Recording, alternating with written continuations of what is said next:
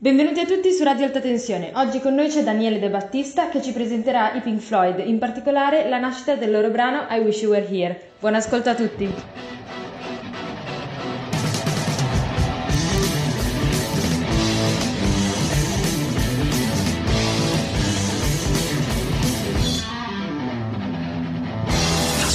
Radio Alta Tensione, il podcast di attenzione.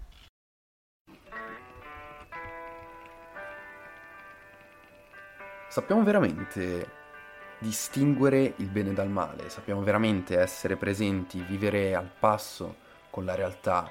È il cambiamento o le nostre convinzioni che forse ci distruggono? È meglio vivere cambiando oppure assentandoci, o meglio credendo di essere presenti? Sicuramente domande del genere in quel magico 1975 i Pink Floyd ce le avevano e le espressero con chiarezza, ma andiamo con ordine. Correva appunto il 1975 e in quella Abbey Road che pullulava di artisti i Pink Floyd stavano facendo gli ultimi ritocchi a quell'album che sarebbe poi uscito a breve, ovvero Wish You Were Here era stato il risultato di un duro lavoro, era da qualche anno che i quattro ragazzi inglesi non avevano più stimoli, idee all'interno di un gruppo tutt'altro che unito, senza nessuna vera e propria leadership. L'enorme successo dell'album precedente The Dark Side of the Moon, quello con il prisma per intenderci, primo vero concept album della band, aveva portato i Pink Floyd già all'apice della carriera e prosciugato qualsiasi forma di genialità non avevano più niente da chiedere al dio denaro. Lo stesso Rick Wright, uomo alle tastiere della band, affermerà. Ci volle molto tempo prima che riuscissimo a fare l'album, penso che tutti noi suonassimo al 50%. Fu un periodo difficile, quello successivo a The Dark Side of the Moon. Ma un giorno avvenne l'illuminazione.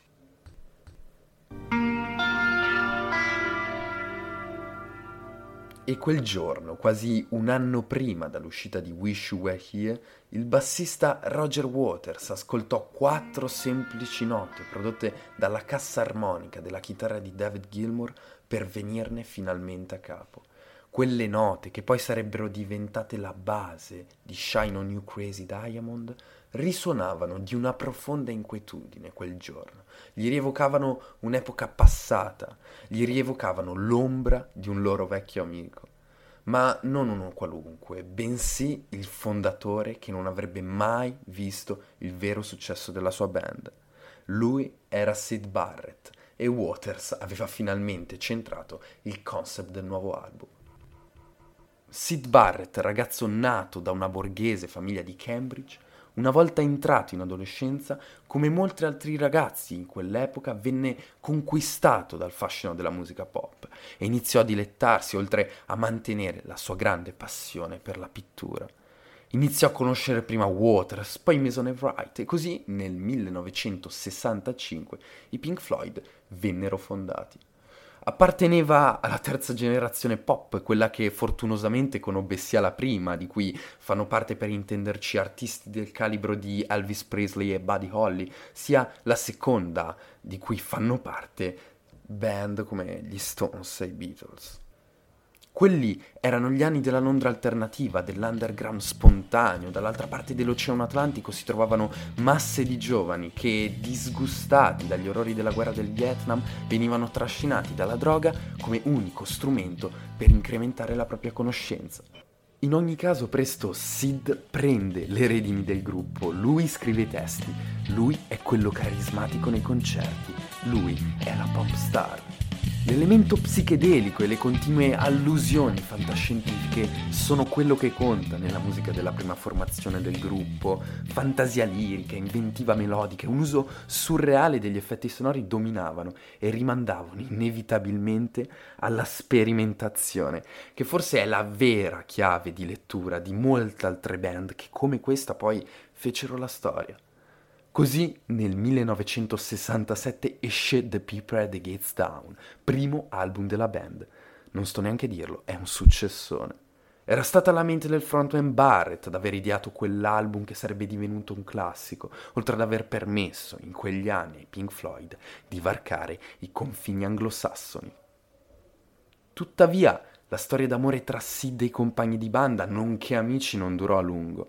In quel triennio 65-68 la sua genialità spiccava, mentre la sua fragilità lo distruggeva.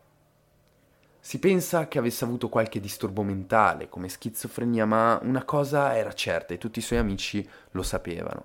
Sid aveva una forte dipendenza da dietilamide dell'acido lisergico, per gli amici anche detta LSD.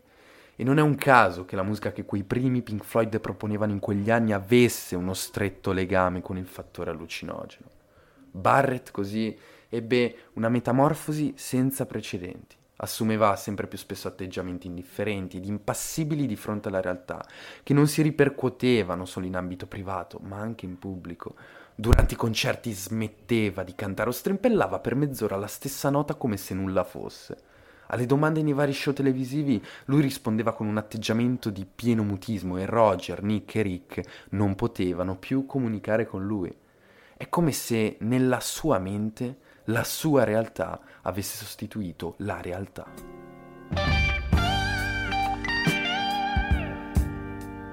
E tutti se ne resero conto e trovarono un quinto, David Gilmour, quel Gilmour con cui una generazione dopo avrebbero riempito stadi e che avrebbe aiutato in quel periodo la band a gestire Sid, che anche lo stesso David aveva già avuto modo in passato di conoscere a fondo.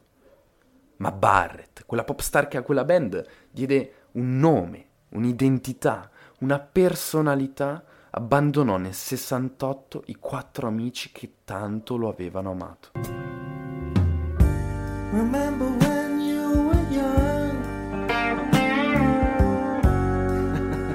E così da quel 1968 passarono sette anni.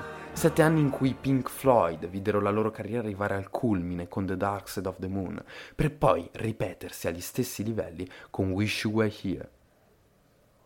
E in quest'album, Wish You Were Here, oltre all'assenza di un sentimento da parte di tutta l'industria discografica, avida di soldi e volta al successo, e ce lo dimostrano quei due gioiellini sarcastici Eva Cigar e Welcome to Machine, Quest'album Wish You Were Here vuole ricordare anche l'assenza di un amico perduto e con ancora più energia, forse un briciolo di speranza, dirgli vorrei che tu fossi qui. Sid, che era sparito e si era rinchiuso nella casa Cambridge nel magico 1975, dopo quei sette lunghi anni si presentò finalmente girovagante ad Abbey Road, mentre i suoi vecchi amici stavano rifinendo Shine on You Crazy Diamond, brano dedicato proprio a lui. Ed era irriconoscibile, era calvo, obeso, sguardo perso, barba e sopracciglia rasate. Ci volle molto tempo prima che dentro le stanze dello studio di registrazione lo riconoscessero. Roger scoppiò a piangere, perché quello era Sid Barrett.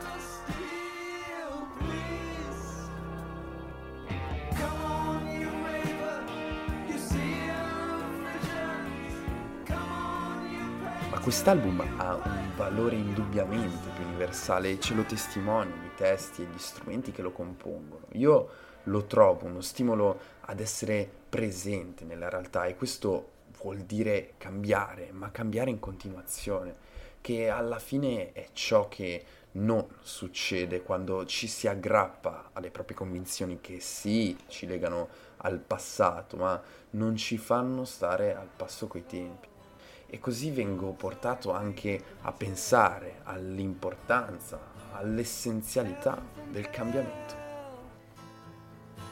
Un'ultima cosa ci tenevo a dire, quest'album parla sì di assenza e penso che sia chiaro a tutti, ma più di ogni altra cosa personalmente mi ricorda presenza, anche solo per evitare che la realtà un giorno bussi alla porta e mi dica Wish you were here.